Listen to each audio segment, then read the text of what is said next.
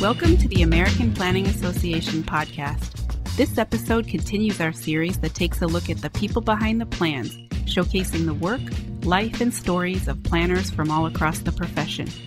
I'm your host, Courtney Kashima, founder and principal at Muse Community Design, a planning and public engagement studio in Chicago, Illinois.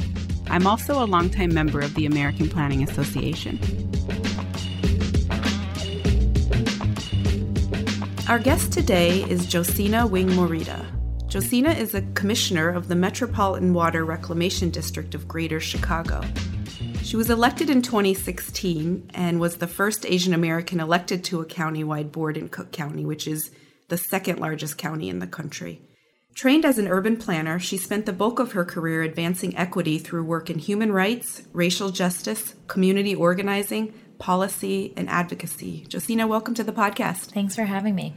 So, before we pull the curtain back on your work at MWRD and your life as an elected official, I kind of want to start at the beginning. I saw that you grew up in California. I'm wondering how that shaped your interest in place and equity and maybe how you found your way to planning.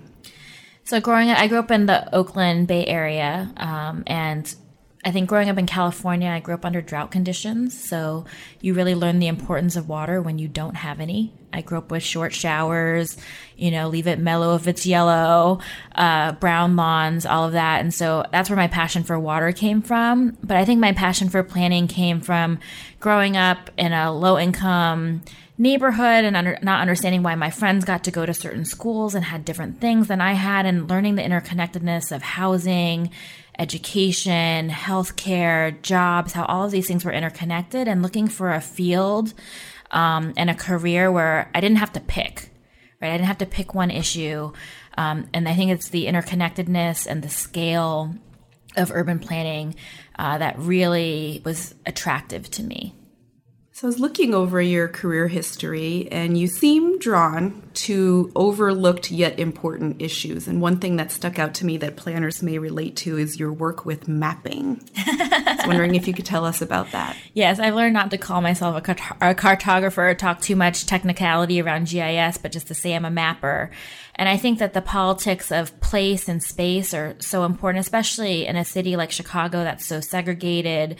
Um, I've never been in a city that is so geographically oriented, right? You talk to young people as old as, you know, as young as five who say, I know I can't cross this railroad track. Um, they know their attendance school boundaries. You know, everybody's so neighborhood based, even to the intersection that they live in or the block that they live in. And so I think mapping is an incredibly interesting way to tell stories. It's also a really interesting way to understand how to make change, right? How do we uh, create spaces that are open and accessible, um, that are safe, right? I mean, talking to young kids about I can't go to school because I can't cross gang boundaries, and they're invisible um, on a map, but understanding the nuances of how people live their daily lives, the challenges that they face, and being able to create spaces and structures that facilitate opportunity and access is such an exciting thing to be able to do as a planner. Your website describes that you are an urban planner who cares about water. I know you mentioned that briefly uh, in your first remarks, but tell us why that's important. I think they're the obvious reasons. Water is life, it's one of the most important resources. I think moving from California with such a mentality of scarcity and then moving to Chicago with this mentality of abundance, uh, with the Great Lakes that hold 90% of the US water supply, 20% of the world's fresh surface water. People have a very different mentality here about water. And I think that that was so important to me um, to come from a community that didn't have any to a community that felt like they had too much. And what is our role and responsibility as stewards of the Great Lakes and Lake Michigan? Um, not just to the folks in Cook County, but to the rest of the country, to the rest of the world, and really understanding how are we proactive instead of reactive about water as a resource. We see so many communities like Cape Town here in the in the Great Lakes region, we see incidents like you know the Flint water crisis. Um, you know, we really need to have a plan as a planner, a strategy, and, and a really proactive, forward-looking perspective about how do we how do we manage water, how are we good stewards, and how again do we build an equity and access into that conversation. I've already decided that when the zombie apocalypse happens, I'm staying close to Lake Michigan. That's yeah. my strategy. Have you ever seen a map of the world at night? You can see all the lights, and there you kind of try to figure out why are all the lights where they are. They're all along water.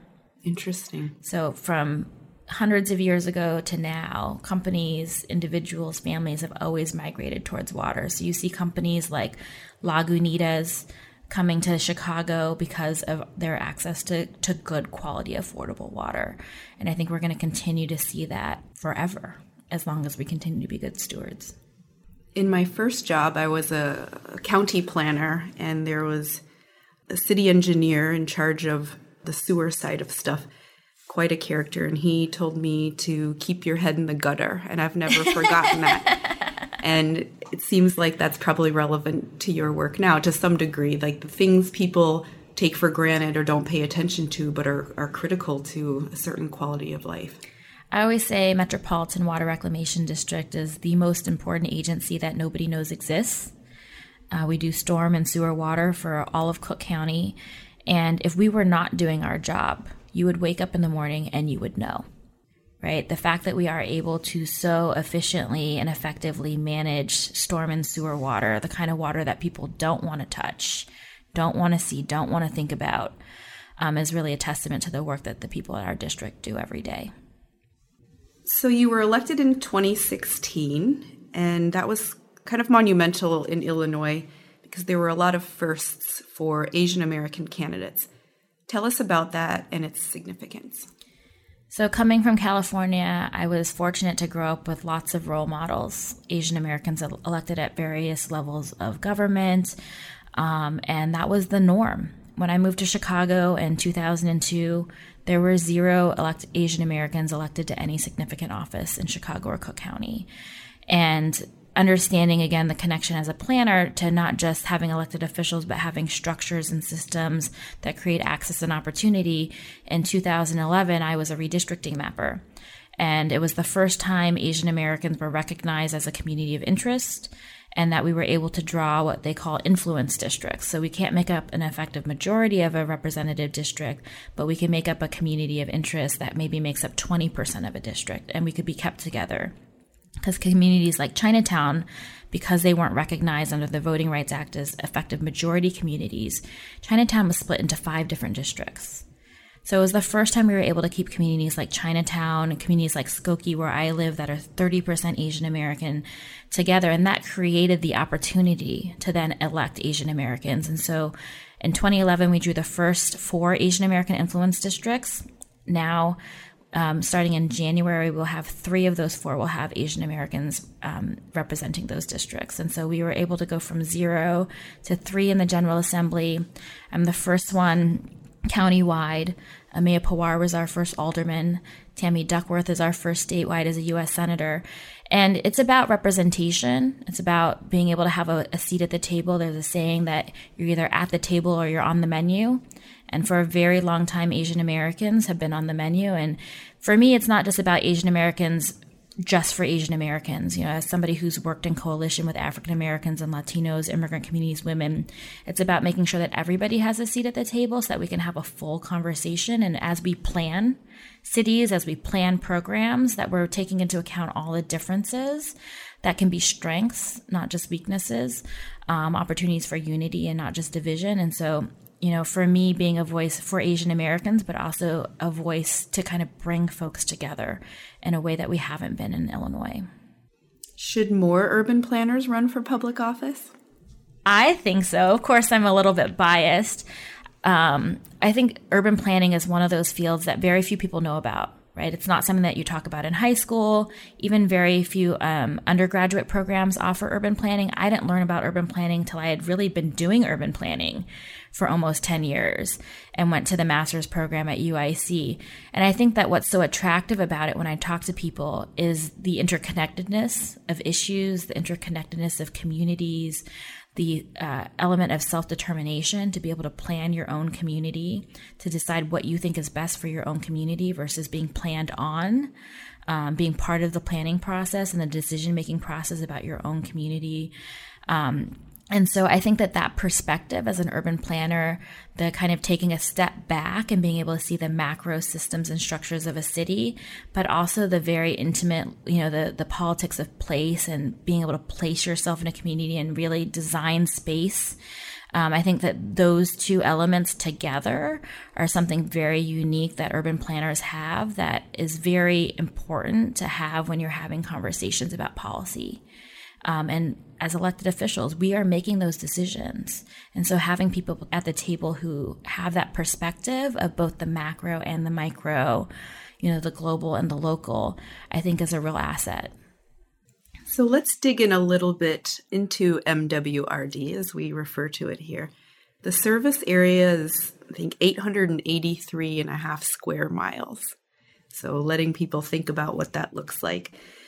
And if people have heard of MWRD at all, it might be because uh, the famous reversing of the Chicago River um, in its early days. So please explain a little bit more about what MWRD is and its evolution from then to today. Sure. Like I said, MWRD to me is the most important agency that nobody knows exists. We do storm and sewer for all of Cook County.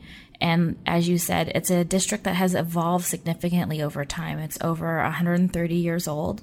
When we were first founded, we were the sanitary district and we would manage sewage and put it directly in the Chicago River, right into our drinking water source. As you said, we reversed the flow of the Chicago River to try to protect our drinking water source. But over the years and over, especially over the last few decades, we've, you know, transformed into the Metropolitan Water Reclamation District. So we do sewage, but we also see ourselves as reclaiming sewage as a resource.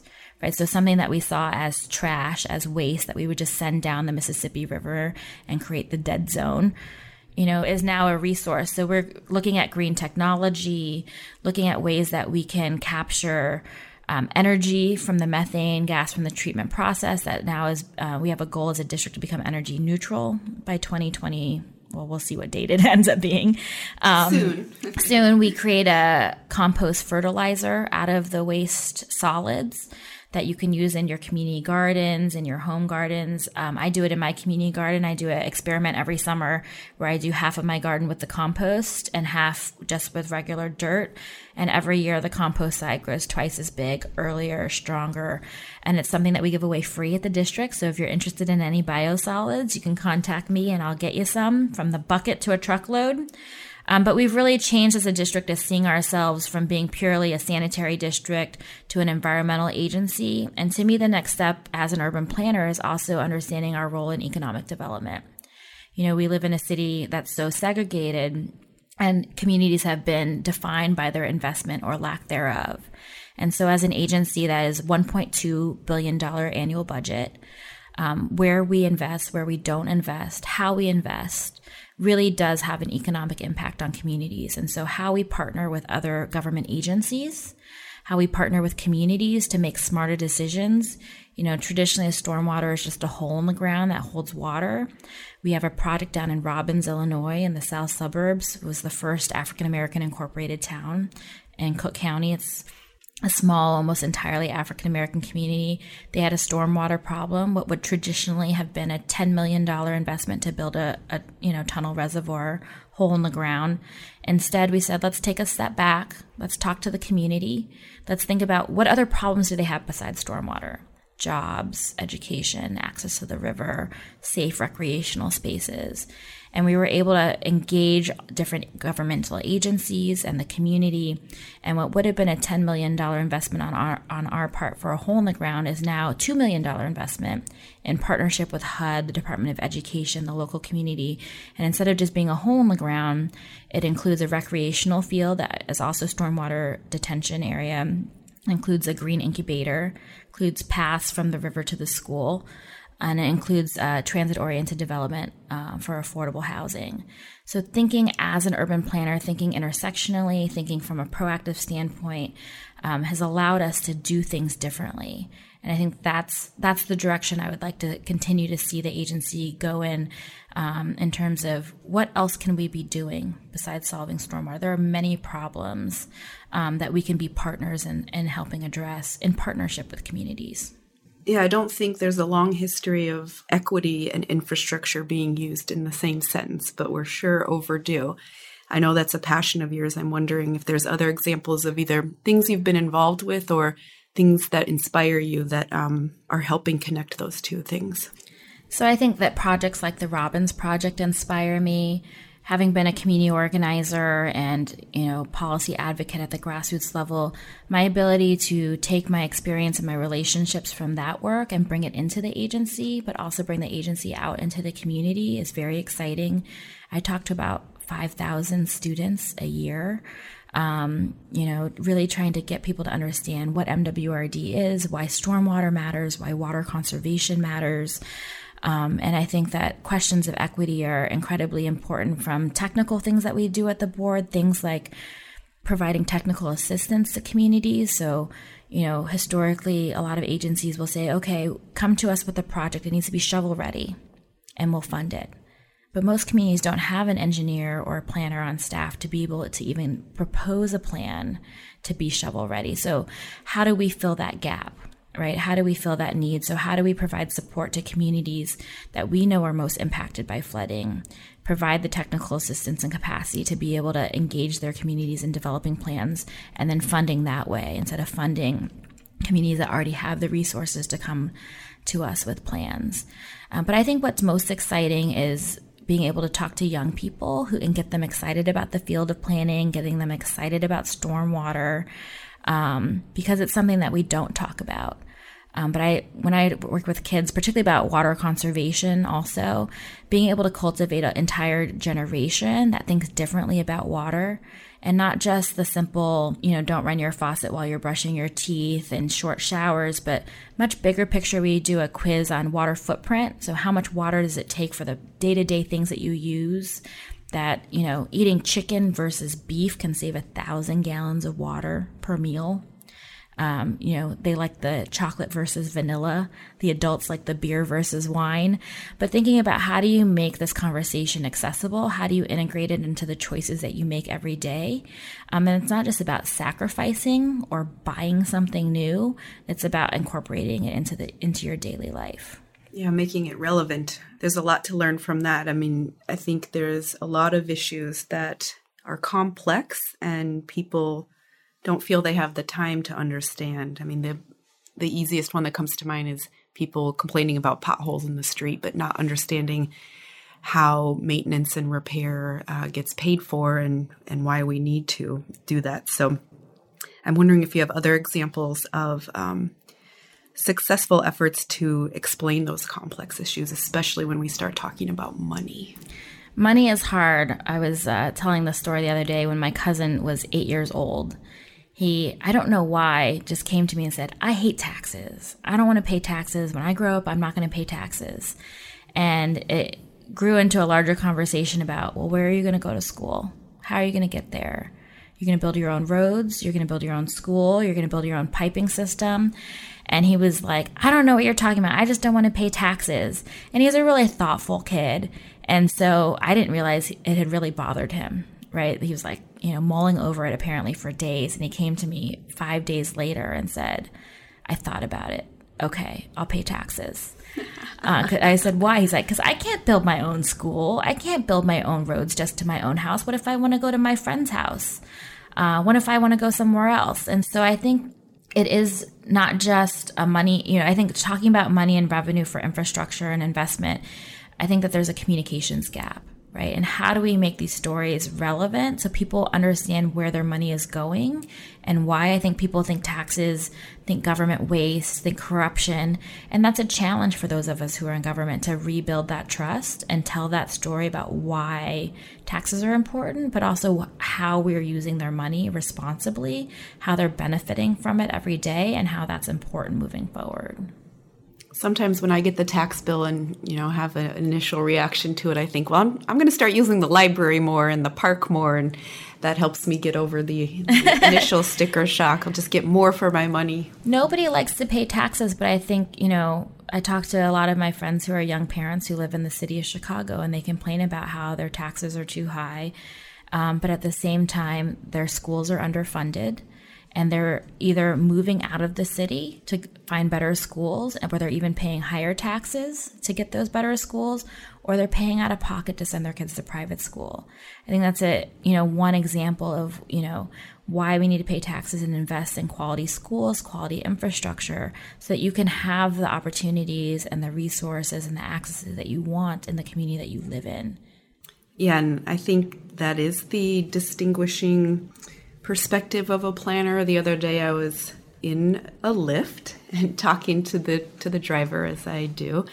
And he talked about how he lives in Beverly but drives one kid, you know, to a school in Wicker Park and another kid to a school in Humboldt Park. And for those listeners who aren't from Chicago, that's that's a lot of driving. And so I immediately was like, we need to start framing school quality as a transportation issue because mm-hmm. again everyone loves to complain about traffic right? Um, but that interconnectedness of issues is so important and i think planners um, kind of are best trained or oriented to think about things that way. Right.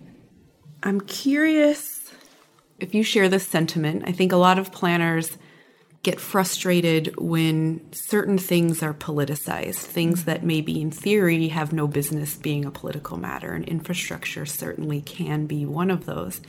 Now that you've been on the elected official side of things, um, wondering your thoughts about that. It's hard, you know, being in government and realizing how everything is political. Even if now that I'm in government, even when I'm not working in government and I'm working with nonprofit organizations or you know, people in the community, it's still political. I think that politics has a bad rap. Um, and I think people want to reject politics. Um, I try to make politics better um, and try to make it rational and progressive. Um, but I think it's a difficult thing, especially in a city like Chicago and especially in a time like right now, um, where politics is set, so volatile and so divisive and destructive. And I think it's about how do we get more young people, more planners uh, to run for office so that we change the culture of politics and we change people's relationship to politics and elected officials. Um, but I think to the question of politics and, and investment and infrastructure, you know, a lot of times people will say, "Oh, well, I'm I'm a fiscal moderate, but I'm a social progressive," and I don't think that you can separate the two right? That a budget is a reflection of our values, right? Where we spend money, where we don't spend money tells us who we do and do not care about. And that's what's, I think, an incredibly important bridge to have that conversation that you can't disconnect money and people. And you can't disconnect, right? A big part of the connector between that is infrastructure. Um, who has safe communities, who has good schools, um, these are all interconnected issues. And I think, again, as planners, we understand how those issues are interconnected. That if you're going to build housing, then you need to have schools there, right? If you build studio apartments, you're not going to have young children, so you don't need schools. If you build multifamily housing, right? All these different choices that we make that may seem neutral are not neutral, right? That they really are determining who can and can't live here um, what resources are the people who live here? What are they going to have and not have? Um, and so i think it's important that we have those conversations. It's an excellent reminder. I see that at least in recent times it looks like mwrd is also trying to lighten up a little bit and have some fun. So i noticed an annual event called Big Jump and some behind the scenes tours that people can do. Can you tell us a little bit about those? So, again, as a community organizer, one of my goals was to bring MWRD to the community and to raise its profile. Like, how do we change the fact that it's the most important agency that nobody knows exists? And again, going on the tenor of how people feel about politicians, what's more fun than making politicians jump in what people think is a disgusting river? At the same time, highlighting all of the work that's been done to clean up the river and really bridging a lot of elected officials who may not see their job as water quality or connected to water and stormwater and environmental policy. Um, you know, so getting them to jump in the river uh, was both fun Um, I think it was also a good learning experience for the elected officials themselves to think about what is their role, whether they're Congress people um, in city government or state government, and cleaning up the river to make it swimmable. They did not die, right? They or- did not die. I jumped in pregnant uh, this summer, and so my child has all of its limbs and features, um, you know, and so it, it is not what people who grow up here remember it to be right? Again, 100 years ago, we were putting raw sewage, dead animals, according to political myth, dead bodies into the Chicago River. You know, there still are areas that, of course, need a lot of improvement, like Bubbly Creek. Um, but the improvements that we've made and the role of MWRD in that, you know, we went from putting raw sewage into the river to now with disinfection being in place at our Calumet and O'Brien plants, the water that we put back into the river is cleaner than the river water itself. It's nearly drinkable. Um, and so the jump in the river is a fun, accessible way to tell that story, as well as to help build partnership and political will to continue the work to get to where we need to go. So we jump in the river every summer. Um, I'm trying to figure out if there's a way to uh, bring effluent beer um, to Chicago, right? I think the last thing anybody thinks about is drinking their own sewer water, but the technology is there and water is becoming its own renewable resource um, in a way that we never thought it would be. And, you know, what's a better way to learn about that than maybe through beer? um, so, thinking about how do we make these conversations and these issues more fun, more accessible, more exciting, um, but also, of course, educational.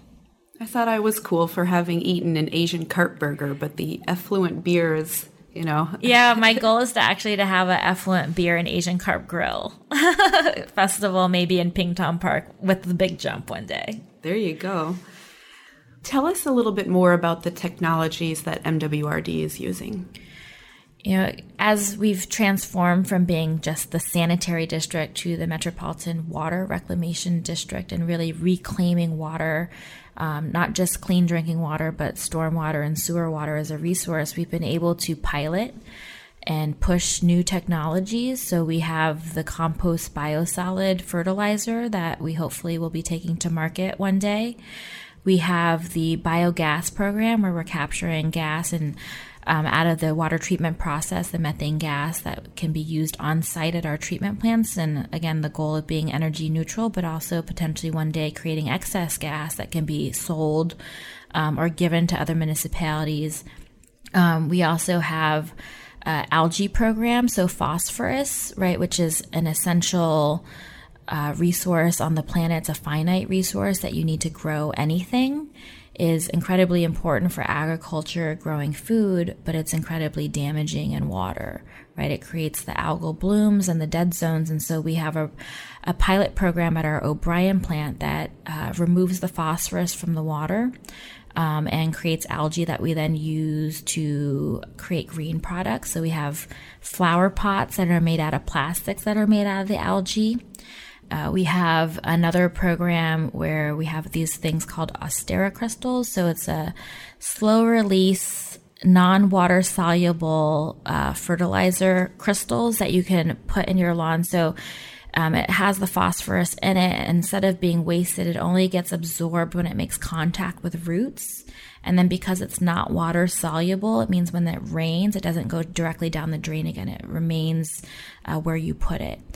Um, and then disinfection, which is something that uh, we piloted at our O'Brien and Calumet plants, which is taking the water treatment process one additional step to be cleaner um, at, before it goes into the Chicago River into our recreational waterways.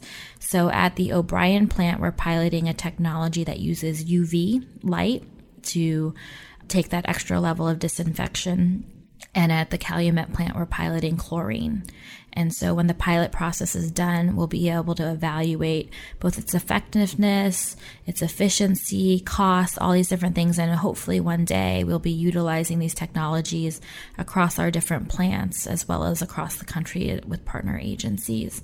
So I think, you know, we also play this interesting role as a research and technology incubator. We are one of the largest water treatment um, agencies in the world. Stickney is one of the largest water treatment plants in the world. Uh, the McCook Reservoir, when it's completed, will be the largest reservoir in the world. Um, and so the scale that we are able to provide to research institutions, to companies, to pilot technologies is also very exciting. And it's a contribution that we make to the broader field. Um, even though MWRD is geographically specific, you've been involved in some things at the state level, including uh, recently elected governor for Illinois, J.B. Pritzker, um, on one of his transition committees. So tell us a little bit about what's happening at the state level. So I think it's an exciting time to talk about infrastructure and investment in the state of Illinois. We haven't had a capital bill since 2009. You know, we've had an administration that couldn't even pass a budget uh, for a number of years. And so this is something that uh, Governor elect Pritzker ran on and has been talking about. I think it's important for a number of reasons, right? One is building our infrastructure. We have roads and bridges that need fixing, it's going to create jobs.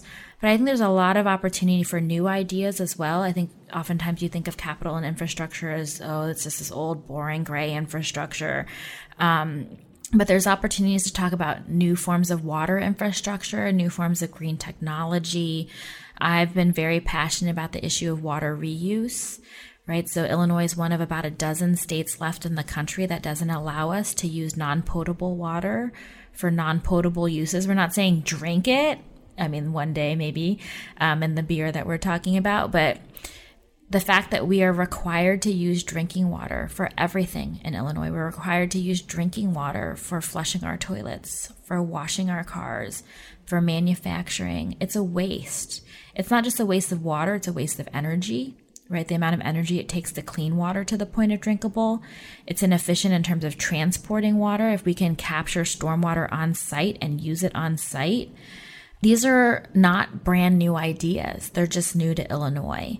Um, and I think it's an exciting time to think about how do we incorporate some of these newer environmental ideas to the capital bill and to the traditional questions of investment in infrastructure and how do we do it simultaneously so um, and more efficiently and effectively um, you know doing roads and bridges and you know putting the water infrastructure in at the same time that we're building the new road right? Things that oftentimes as planners we might think are simple, but having worked in government, you realize they're quite complicated. And I think you hit on this before their importance to achieving other goals, whether it's economic development or um, addressing disinvestment, those kinds of things. Yeah, if you can't get to work safely, then you can't work. So a lot, they're all interconnected, and it's about building a better Illinois. Uh, well, you're definitely an inspiration. I, I will love to continue to watch you work locally and at the state level. I noticed that in addition to the fact that we both attended the Masters in Urban Planning program at UIC. Yay, Mupsters. that you and I uh, both have multiracial families. And, you know, we hear the projections and the trends of uh, whether you call it the browning of America or that you know at a certain point white Americans will no longer be the the majority. But it's also not too long ago that the Loving decision happened, for mm-hmm. example. I'm wondering, as a mother, advocate, and elected official, you touched on representation before, but how do those things impact your work? That's a big question, right?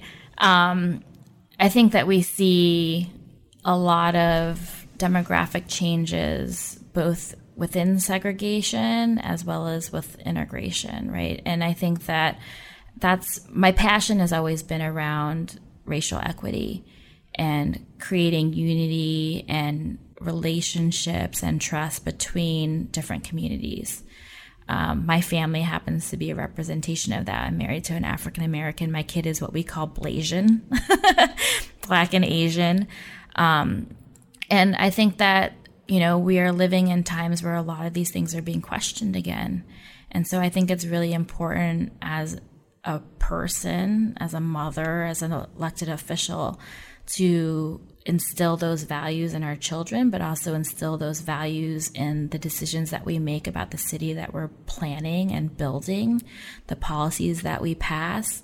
Um, that they really are centered around inclusion, centered around equity, um, and centered around having a vision of a community that we want to live in where nobody's excluded. Um, and I think that it couldn't be more important than right now.